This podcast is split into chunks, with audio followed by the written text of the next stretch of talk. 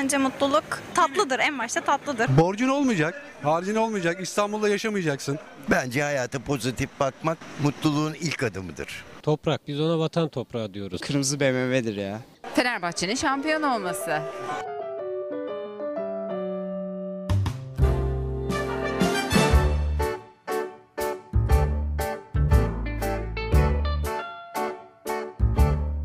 W'nun podcast özel yayınından herkese selamlar. Ben Necla Aydın. Uzun bir aradan sonra yeni podcast serimizle sizlerle birlikteyiz. Umarım bu haber sizi mutlu eder çünkü ilk bölümümüz tam olarak mutluluk üzerine olacak. Bugün yanımda Melisa var. Melisa psikolog değil ama Melisa gerçekten mutlu bir insan. O yüzden bu bölümde benimle olmasını istedim. Ne haber Melisa nasılsın? İyiyim, çok mutluyum. Sen nasılsın? Mutlusun, evet. Melisa mutluluk üzerine konuşmaya başlarken e, en temel sorudan başlamak istiyorum. Hayattaki amacımız mutlu olmak mıdır? Yani bütün çabaladığımız şeyler, uğruna peşinden koştuğumuz her şey aslında hepsi mutlu olma arzusundan mı kaynaklanır? Bence mutluluk bir amaçtan ziyade daha çok hayatımızdaki amacımıza giden yoldur. Yani yolun güzel olmasıdır. Zaten e, Buda da şu konuda şöyle bir şey der. Mutluluğa giden bir yol yoktur. Yol mutluluktur. Yani mutluluk dediğimiz şey zaten bir amaç sürekli uğruna çabaladığımız bir şeyden ziyade o amaca çabalarken daha iyi olmamız, daha huzurlu olmamızdır. Anladım. Yani e, mutluluk varılacak bir yer değildir. O yüzden de ona varmak gibi bir amacımız, bir çabamız olmamalıdır diyorsun. Aynen. Bu noktada aslında mutluluğu kendi iç huzurumuzla bağdaştırıyorsak mutluluğun çevresel faktörlerden de bağımsız olduğunu söyleyebiliriz. Yani benim ne kadar zengin olduğum, ne kadar başarılı, ne kadar güzel olduğum, ne kadar sevildiğim benim mutluluğumu etkilememeli gibi düşünüyoruz değil mi? Evet. Ama etkiliyor. Etkilemiyor mu? Etkiliyor ve hepimiz de gerçekten de bunların peşinden koşmuyor muyuz? Koşuyoruz. Aslında çoğumuzun hayatı bu ikisinin arasında gidip geliyor. Bunun sebebi belki de e, mutluluğu aslında tanımlama şeklimizden kaynaklanıyor olabilir. Yani biz hayatımızda zaten mutluluğu amaç noktasına koyduğumuz zaman ya da mutluluğu kafamızda ben çok başarılı olunca ancak mutlu olabilirim ya da çok zengin olunca ancak mutlu olabilirim şeklinde kodladığımız zaman zaten o kafamızdaki çok zengin konuma ulaşmadığımız sürece sanki mutlu olamazmışız gibi düşünüyoruz. Ama halbuki bir dursak ve bir baksak belki de gerçekten de dünyadaki birçok insanın olmak için çabaladığı noktada bir zenginliğe zaten sahip olduğumuzu da görebiliriz. Yani aslında bu bakış açısı bana bazen gerçekçilikten çok uzak geliyor. Çünkü elindekilere şükrettiğin sürece mutlu olursun demek ya da böyle bazen görüyorum mutluluk tamamen senin elindedir ya da good vibes only tarzındaki çıkışlar çok gerçekçi gelmiyor. Çünkü şunu da biliyoruz ki belki tamamen çevresel faktörlerden ya da yaşadığımız şeylerden kaynaklanmıyor mutluluğumuz ama yaşadığımız şeyler bizi mutsuz yapabiliyor. Burada lisede bir hocamız vardı hep şey derdi aklıma o geliyor. Para mutluluk getirmez evet ama parasızlık mutsuzluk getirir. Çoğu zaman getiriyor. Belki de psikolojinin ve böyle insanların optimist olma çabasının potansiyel mutluluğu dışarı çıkarmak olduğunu söyleyebiliriz. Yani var olan halimizle olabileceğimiz en iyi halimizde olmak tabii ki mental sağlığımız için iyi bir şeydir. Zaten psikolojiye baktığımız zaman da psikologların amacı insanların hayatlarını güzelleştirmek değil de insanların duygu durumlarını güzelleştirmektir. Mutluluk biraz daha içimizden gelen bir şeydir. Yani olaylara karşı verdiğimiz tepkiden kaynaklanan bir şeydir. Dolayısıyla biraz daha bizimle alakalı bir şeydir. Evet bazen gerçekten fark ediyorum. Bazı insanların sanki içinde sürekli bir çiçekler açıyor gibi. Yani bazı insanlar ne yaşarsa yaşasın yine de mutlu olurmuş gibi geliyor. Ve hani az önce dedik ya belki de olumlu bakmak insanın içindeki potansiyel mutluluğu dışarı çıkarmanın bir yoludur diye. Burada aklıma şey geliyor. Sanırım Freud şöyle söylüyordu. Her insanın kendine ait bir mutluluk puanı oluyordu. Yani diyelim ki ben sadece Necla olarak ve kendi ruh halimle 8 mutluluğundayım. 8 çok fazla oldu ben asla 8 değilim ama 6-7 civarındayım. Yaşadığım olaylar yani başıma bir dert geldiğinde bu benim 6-7'lik puanımı biraz aşağı çekiyor. Kaça çekiyor? 4'e çekiyor, 5'e çekiyor.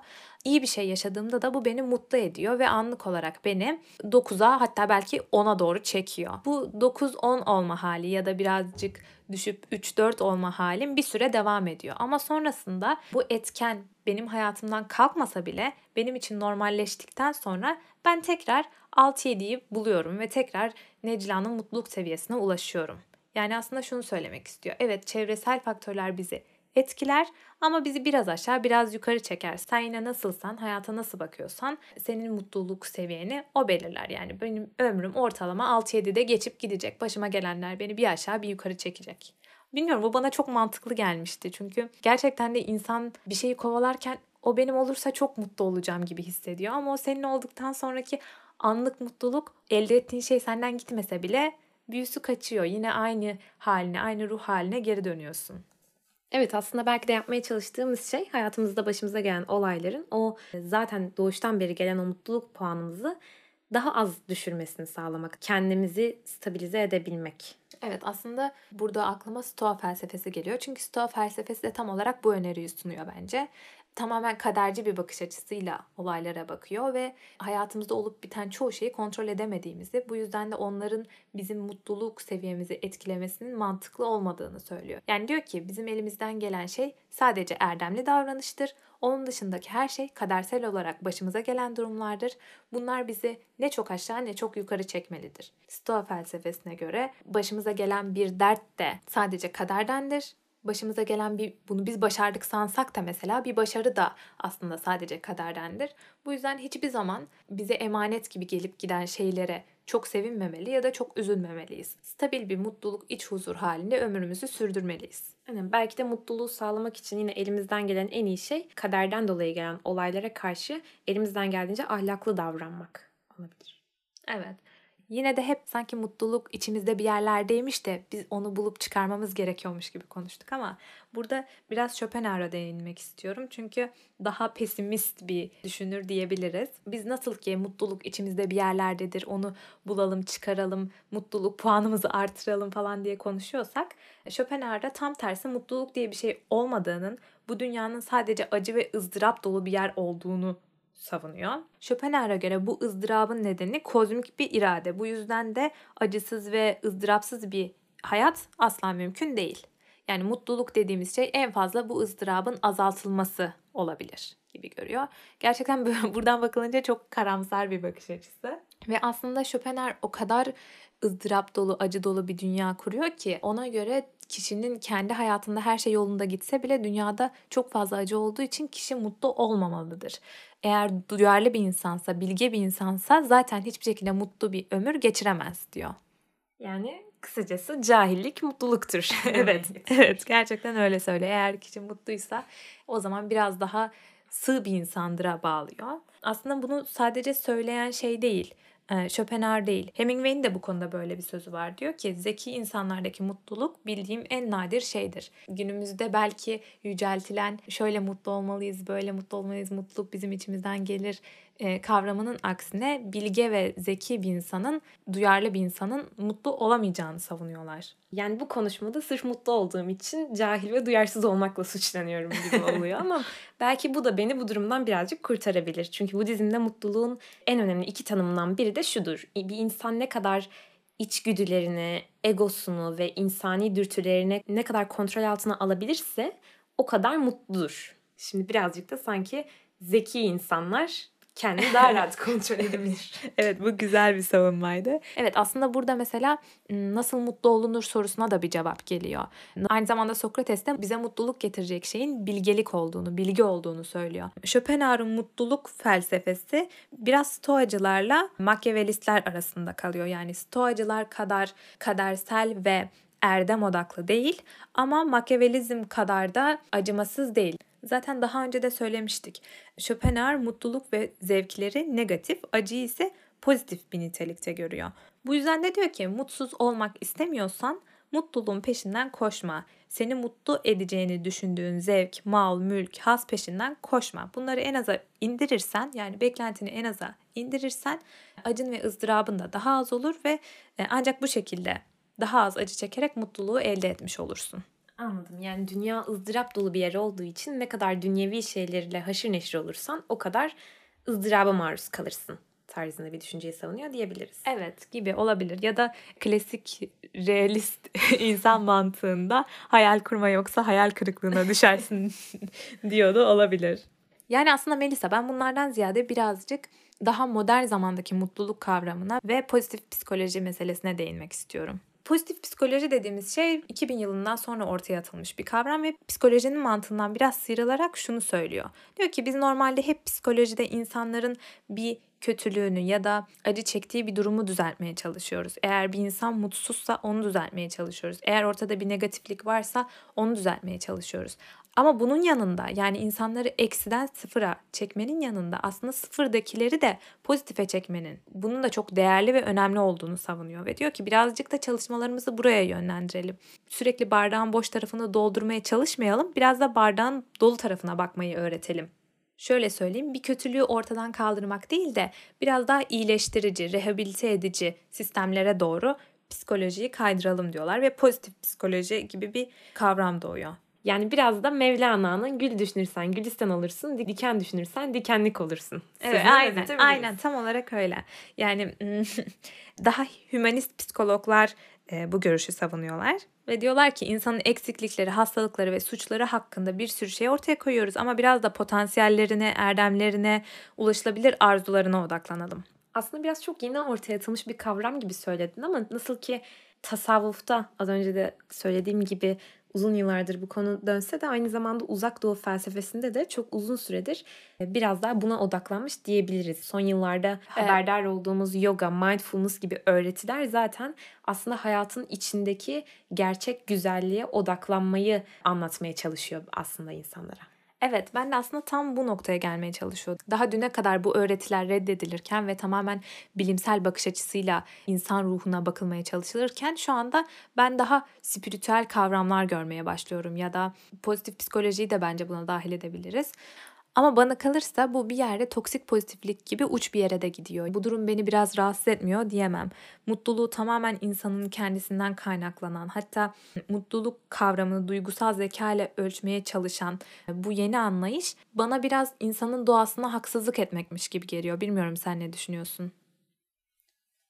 Ee, aslında bu bahsettiğimiz öğretilerin de ben biraz daha başımıza gelen kötü bir olaydan dolayı mutlu olmak şeklinde değil de belki de hayatta mutsuz olmamızın da bize bir noktada fayda sağlayabileceğini fark etmektir. Yani aslında yaşadığımız mutsuzlukların da, yaşadığımız kötü olayların da bize uzun vadede bir şeyler kattığını düşünmektir belki de e, yaşadığımız kötü olaylardan dolayı dolmaktan ziyade.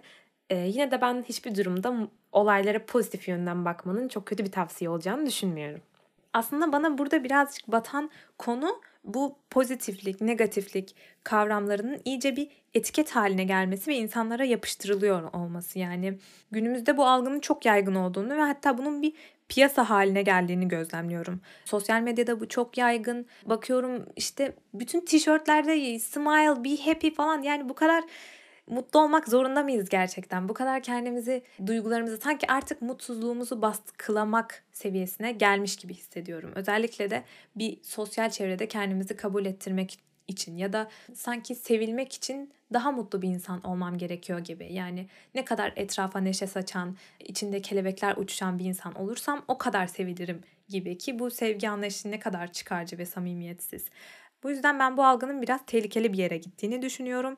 Evet bu noktada toplum olarak mutluluğu ne kadar ya da pozitif bir insan olmayı ne kadar bir kimlik, bir etiket haline getirirsek insanlar o kadar mutlu olmak için değil de mutlu gözükmek için çabalamaya başlar. Bu da aslında bir noktada mutluluğun amacından bu her şeyin bu öğretilerin hepsinin amacından birazcık sapmış oluyor. Çünkü mutlu Evet, olma kesinlikle. takıntısı mutsuzluğumuzun sebebi oluyor bu Evet sefer de. kesinlikle. Nasıl ki peşinden koştuğumuz diğer etiketler işte zenginliktir, başarıdır, popülerite olabilir, şöhret olabilir.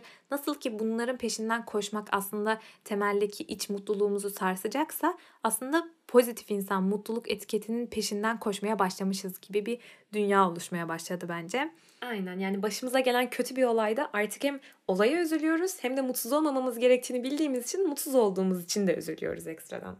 Ben kendimde bunu lise çağlarında fark etmiştim. Yani lise çağlarında bunu çok yaptığımı e, şu an düşününce daha net hatırlayabiliyorum. O zaman ergenlikte insan kendini sosyal çevrede daha belirgin kılmak, daha sevdirmek ister ya. Sanki böyle zihnimde hep beni sevsinler diye bir fayda sağlamak. Yani insanlara bir şey vereyim ki karşılığında sevgi alayım e, mantığındaydım galiba. O yüzden ya sürekli mutlu gözükmeye çalışıyordum ya da mesela mizah da bunun için çok iyi bir kaçış yoluydu. Sürekli sanki karşımdaki insanı güldürmeliymişim. Sürekli bir komiklik, bir şaklabanlık yapmalıymışım ki beni sevsinler diye. Oysa ki öyle bir şey yok. Sen zaten sen olduğun için seviliyorsan bu sevgi değerlidir. Pozitiflik de aynı bu şekilde. Biz o mutluluğu gerçekten kendimiz kendi içimizde sağlamalıyız. Mutluluk bizim insanlara pazarladığımız, insanlara sunduğumuz bir şey olmaktan çıkmalı. Aynen öyle yani insanların yani mutlu olmamız demek insanlara mutluluk saçmamız ya da dışarı hani 5 kilometreden yürürken bir ortama ilk ışığımızın sonra kendimizin girmesi demek değil sonuçta biraz daha iç bakış açısıyla alakalı bir şey. Dolayısıyla bu kadar mutlu olsak bile bunu kanıtlamak çabasına girmenin bu konuda birazcık gereksiz olduğunu düşünüyorum. Evet kesinlikle. Özellikle de sosyal medyada bunu yani bunu görmekten gerçekten hepimiz bıktık bence.